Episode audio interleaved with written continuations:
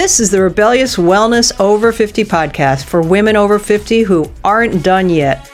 You may have seen the worst of aging and are hoping there's a better way. There is, and I'm going to show you how.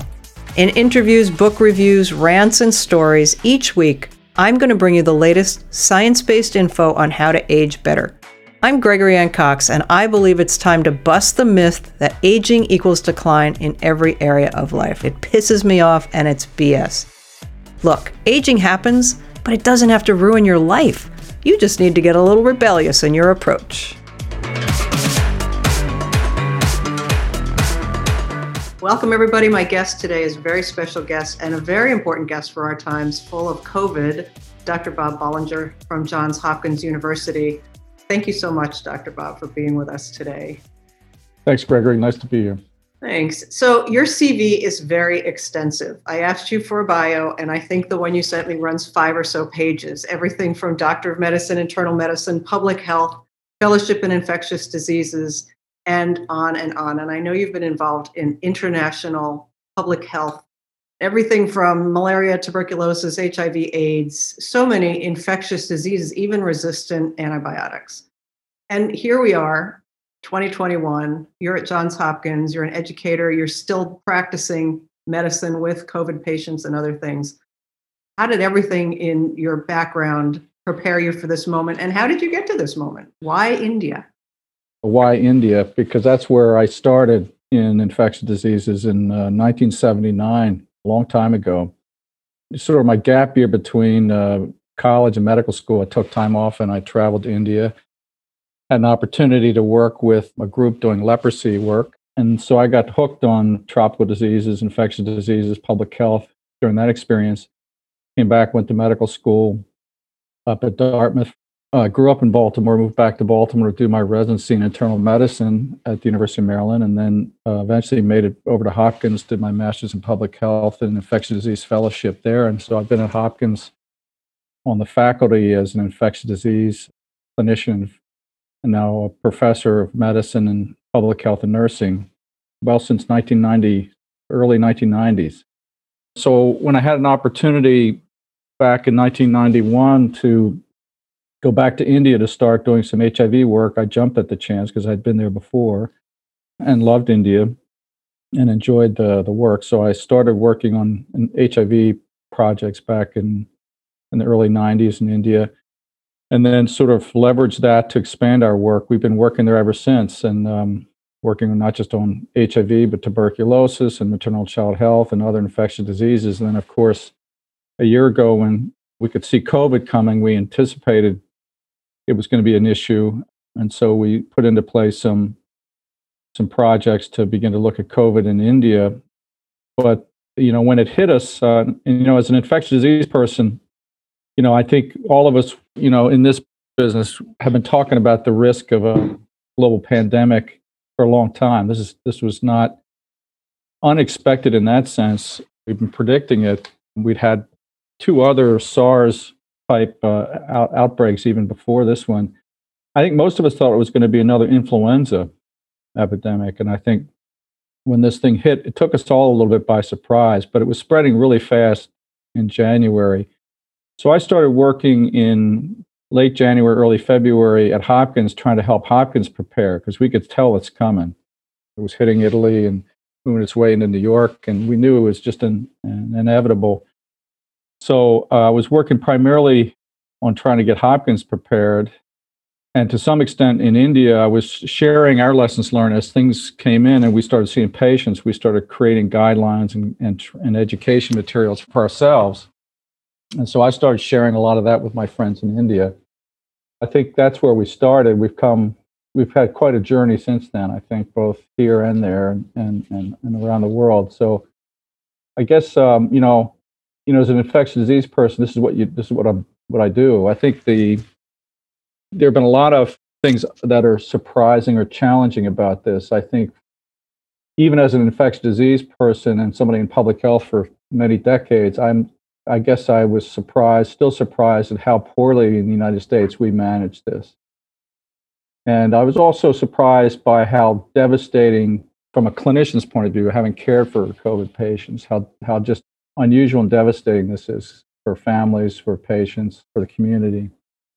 As somebody who worked in HIV and AIDS for a long time, I'm, you know, we're all used to tragedy. We're used to, unfortunately, helping families deal with and patients deal with illness.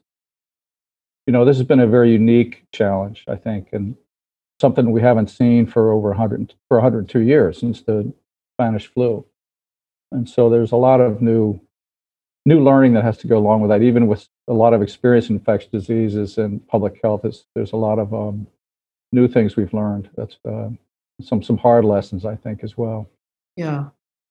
Do you think, according to the news, the media is all I have to go on, that the Obama administration left a playbook for a pandemic? Do you think, had that playbook been used, would it have made a difference in the number of COVID cases we see? If we'd done a lot of things differently, we could have seen a reduction in the number of cases. It's not just a playbook. I mean, these the playbook is really pretty straightforward public health measures, and and one of the most important things is communication and consistent communication and fact-based communication. And we didn't do that very well. Certainly not in a federal level.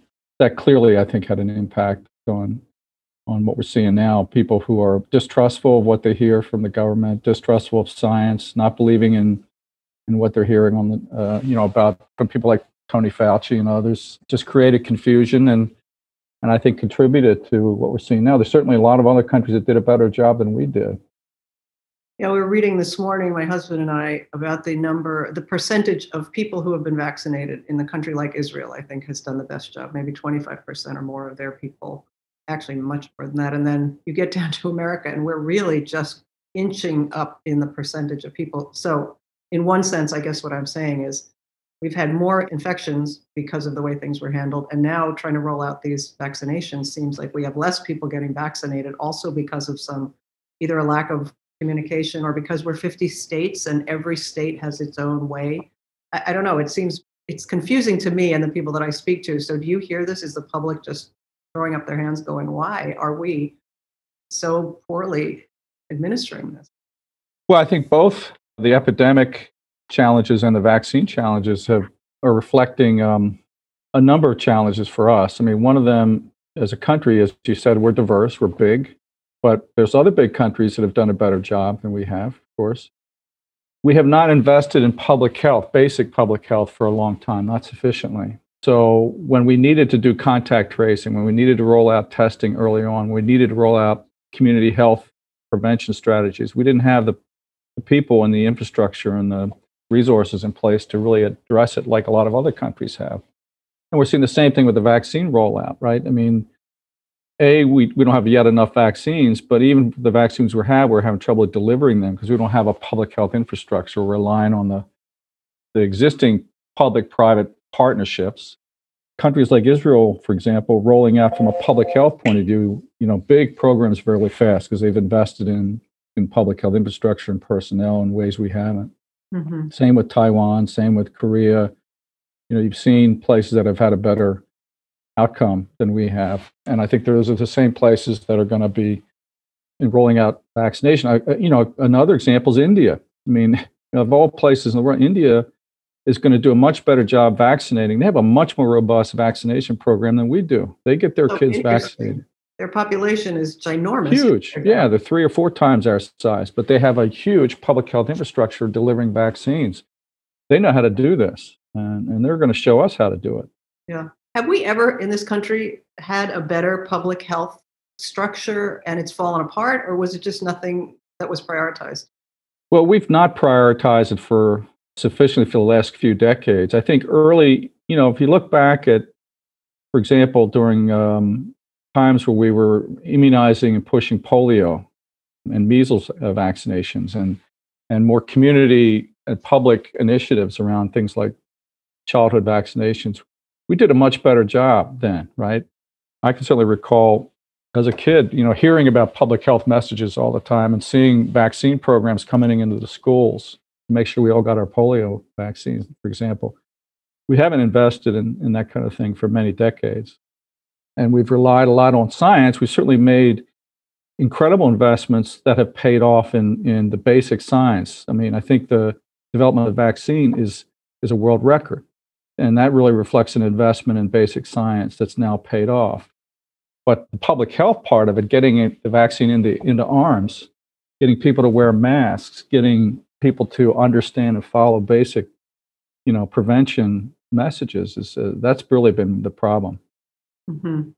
And freedom of expression and thinking and speech and all those things that our country is known for, it seems also contributes to part of the problem. I don't want to wear a mask, it's against my personal freedom.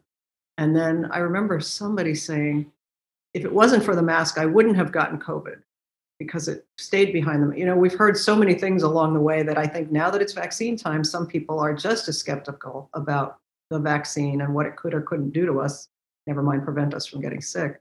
Because of all of that, I'm going to say skepticism early on, just about mask, no mask, shut the schools, don't shut the schools, all of these things swirling around, no one clear message. So now we are trying to get vaccines that we do have rolled out and into people's arms. And we've heard tons of stories mRNA and live vaccine and one shot and two shots, and people get sick and they don't get sick. And let's just start with the simplest thing, which I still have one question about an mRNA, messenger RNA vaccine, and a live vac. Do we have any live vaccines out there right now? Or is it There are just two. There are a number of them. There are two that are in the pipeline. The, the Johnson and the AstraZeneca vaccines are, are live vaccines, and they're being evaluated right now. We should know more about them in the next couple of weeks. And are they in any way preferable? I mean, most of what we've had, chickenpox, measles, those were live vaccines. Yeah, we don't, we haven't used an mRNA mm-hmm. yet, have we? No, this is the first time we've, we've used it at this scale, but they're working great. So far, the safety profile is really good compared to a lot of other vaccines. So I, I, I think it's been a, a real benefit uh, to have this new technology. The advantages for the, the, the live vaccines are there, we have, as you've already pointed out, we have a lot more experience kind of manufacturing those. They can be stored at lower temperatures, so they're easier to distribute, they're less expensive to make. Uh, what we don't know yet is whether they're going to be as effective in protecting people from getting sick as, as the mRNA vaccines, which are extraordinarily good at protecting people from getting sick. Hmm. Um, at least in the first uh, large studies that we've seen. I mean, it's really been much better than I ever expected it to be. Oh, I mean, we were talking about tr- approving a vaccine that had 50% protection. This is over 90, 95% protective from, Wow. from serious illness. So it's remarkably good. But they're expensive to manufacture, difficult, require a lot of cold, you know, chain support. And we're going to figure that out. But in the meantime, if these live virus vectors work as well as the others, then we'll really be in much better shape. But we, we don't have those data yet Mhm. theoretically, there are some challenges with some of the live viral vaccines because without getting too far into the weeds, the strategy they're using is something called adenovirus. Adenovirus is a common cold virus for not just humans, but lots of other animals. And though the adenoviruses have been genetically altered over years to make them basically, you know, inert, not cause illness. And so what, what's done is you insert the, the genetic material from another virus inside the adenovirus, and you inject that, and it, it, it tricks the body into thinking it's infected with whatever that genetic material represents, in this case, COVID. The challenges are that, you know, lots of us have had adenoviruses before in common colds, and so many of us already have immune responses to these adenoviruses. And so when you give a vaccine to somebody that already has an immune response against the vaccine itself, sometimes it doesn't induce enough new immunity to whatever you're you're trying to target, like the COVID. So we don't know whether that's going to be the case yet, but that's something that's got to get figured out. But there are definitely advantages to having a, a cheaper and easier to administer vaccine. Now, But these like- vaccines are still two shots as well, as, as I understand it. Oh, is it? And is that, aside from the two shots, would an adenovirus based injection be like what we get when we get a flu vaccine now? No, the flu vaccine is a different live viral Okay. strategy, but uh, it's it's what's called But it's a live viral. Yeah, yeah, Yeah. most of them. Yeah, the one that you swallow, the one that you you know squirt up your nose is, is live. If you get the injection, they're different kinds. That's usually a a, a non-live. But measles is a live vac- vaccine. The Shingrix is a live vaccine. You know, we have lots of live vaccines. Mhm. And so I have confusion, speaking of shingles. and it also is true for this. Some people get symptoms from the shot that they're getting, the virus that they're getting, and some people don't. I've heard that if you get, like you, you went down, you know, a couple of days, you didn't feel well after your second shot for COVID. And I've heard that if you get sick, you get symptomatic, that's good because your immune system is working. And I'm confused. Does that not mean you just got sick with the thing that you're trying not to get sick from? No, I'm not. You're not going to get. You're not going to get COVID from a COVID vaccine. You're not going to get shingles from a Shingrix vaccine. I can tell you that the symptoms I had from my second COVID shot were relatively mild. I took some Tylenol. They weren't actually as bad as the Shingrix. I remember getting the Shingrix vaccine, and that was actually made me feel worse for two or three days. So it was better than that one for sure. But it's not that we're getting. So why does why do we get symptomatic if the body is trying to fight off something? Because we tricked our body into thinking that we've got infected with COVID when we okay. really haven't. So the body's saying, wait a minute, hey, we got to do something about this. You know, when you look at what's happened with a lot of patients with COVID have long symptoms, or they might have symptoms. They get over the initial COVID and then they get sick again, end up in the hospital. It's because the, the real COVID virus, not the vaccine, but the real COVID virus, disrupts the immune system in such a way that it actually, in some cases, can uh, attack our cells our immune system gets out of whack from the COVID infection to a degree in some situations that it actually causes problems. We haven't seen that with the vaccine. I mean, we see everybody, you know, we see issues with all kinds of vaccines, you know, sore arms, headaches, you know, myalgias, those, those are pretty common, lots of vaccines. But I was actually fine. Listen, I'm happy that, that I had a reaction to the vaccine. If that means that my immune system is a little more revved up to fight off the real COVID, I'd much rather have a sore arm than a, than a tube in my throat. I'll tell you that much. And that's I don't really think there's any care, there's no comparison between the side effects of that vaccine and what I've seen this virus do to families and to people.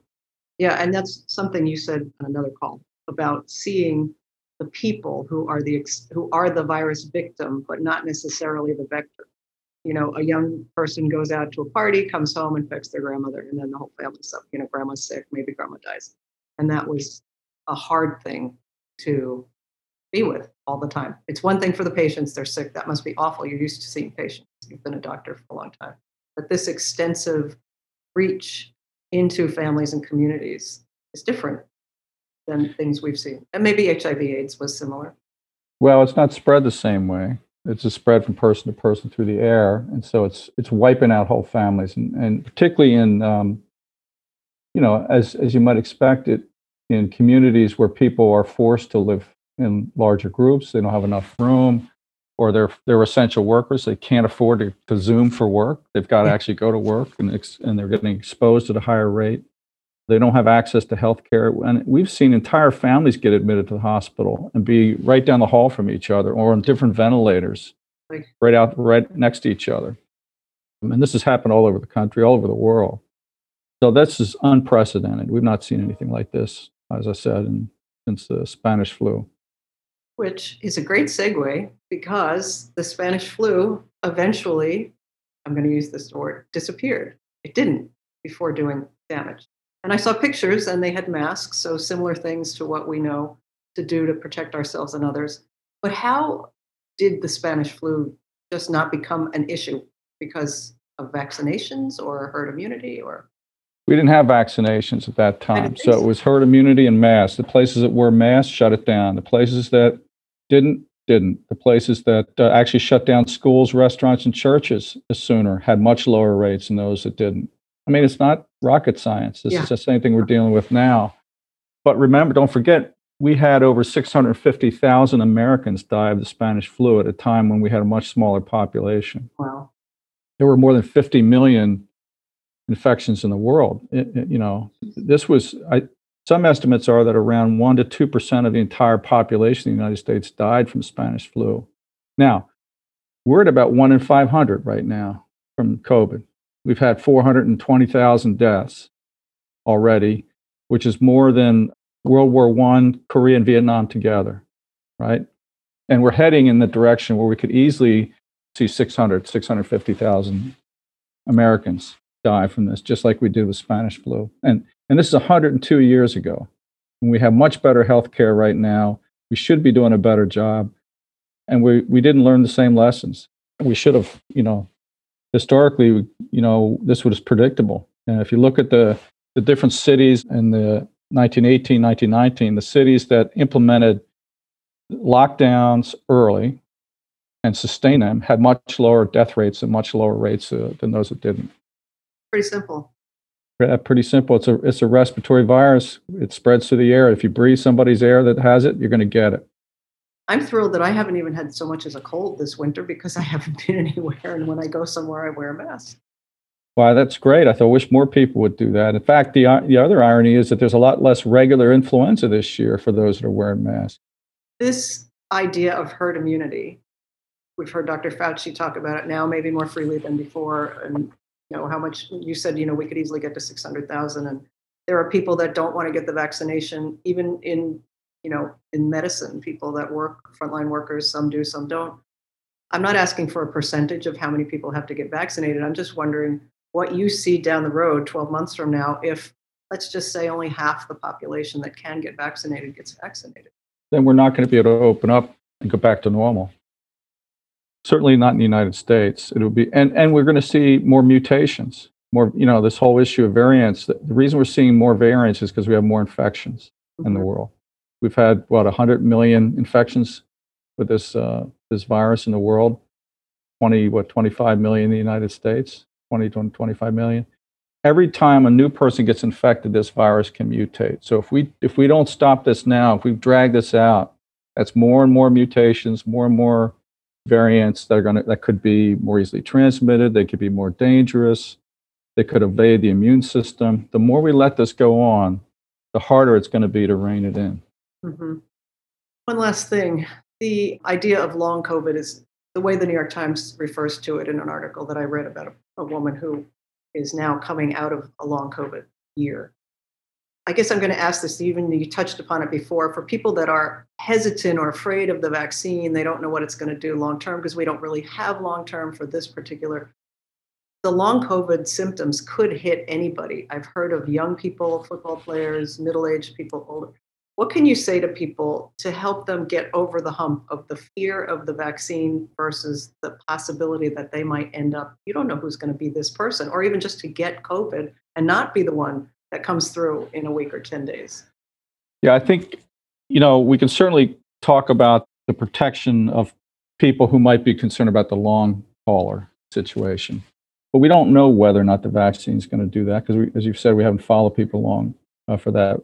But one thing I might say is this look, if you look at um, the two mRNA vaccines that have gone out so far in the United States, one of them looked at about uh, 40,000 volunteers, another looked at a little over 30,000. So roughly 70,000 people either got the vaccine or got a placebo, and nobody knew which one it was. The people did, that got it didn't know, the doctors who took care of them didn't know. It was all basically blinded and randomized. And what they did is they followed those 70,000 people for a couple months and, and asked what was going to happen to them. And I would ask everybody who's concerned to ask themselves the following question Do you know anybody who ended up in the hospital or died with COVID? Do you know any family members, neighbors, coworkers, other relatives that have gotten sick enough to be in the hospital or died from COVID? And I think the answer for most Americans is going to be yes, right? Somebody, they know somebody. Mhm.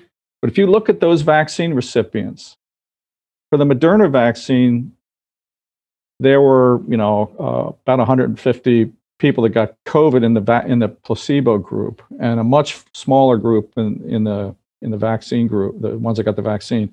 But if you ask the question for the Moderna vaccine, for example, how many people ended up in the hospital or died? And ask how many of the people that got the vaccine ended up in the hospital or died? The answer is zero. How many who got the placebo? 30.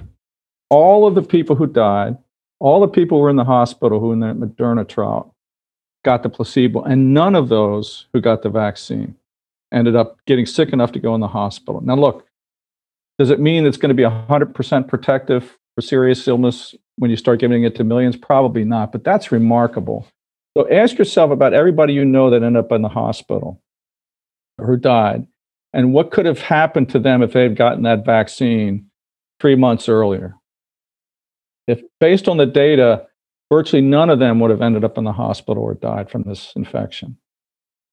And so I think to me, that's the reason to get the vaccine. And also because there may be long term consequences, but the most immediate consequences, if you're particularly if you're at high risk, over 65, have underlying health conditions, your risk getting in the hospital and dying is, is real. The, both vaccines are highly effective at preventing that from happening. I want people to be able to survive long enough to worry about the long term consequences. That's compelling. That's great data to have. Thank you for sharing that. If you have anything that you want to add to this conversation, again, we've talked about, you know, there are so many news stories and articles and all this, but I wanted to hear from somebody that I know is really deep in the trenches with a wealth of experience and years and years and years of doing this to give us your opinion. Is there anything else that you want our listeners to know? Well, I just, uh, I, I, suppose it's, it's not going to be a surprise. What I'd perhaps like to emphasize, and that is that we already know how to stop this epidemic. We have examples from around the world how to do it. We cannot and should not wait for the vaccine to save us for lots of reasons, because we have now close to 3,000 Americans dying every day, and that's going to continue. So we, we can't wait for that. And there are things we can do right now. So for those of you that are reluctant to wear a mask because you don't think they work, I can tell you they work. They not only protect you, but they protect others. So if you don't want to wear it for yourself, wear it to protect other people. Because you can transmit this virus very easily if you're not symptomatic. We've known that for a long time. So please don't wait for the vaccine. Wear a mask, protect yourself, protect others, because you care about not just yourself, but your neighbors and your coworkers and your family members. And by the time we need to get the vaccine out there to really slow this down, prevent other family members, neighbors, coworkers from getting sick and end up in the hospital or dying from this. And don't wait for the vaccine to do that.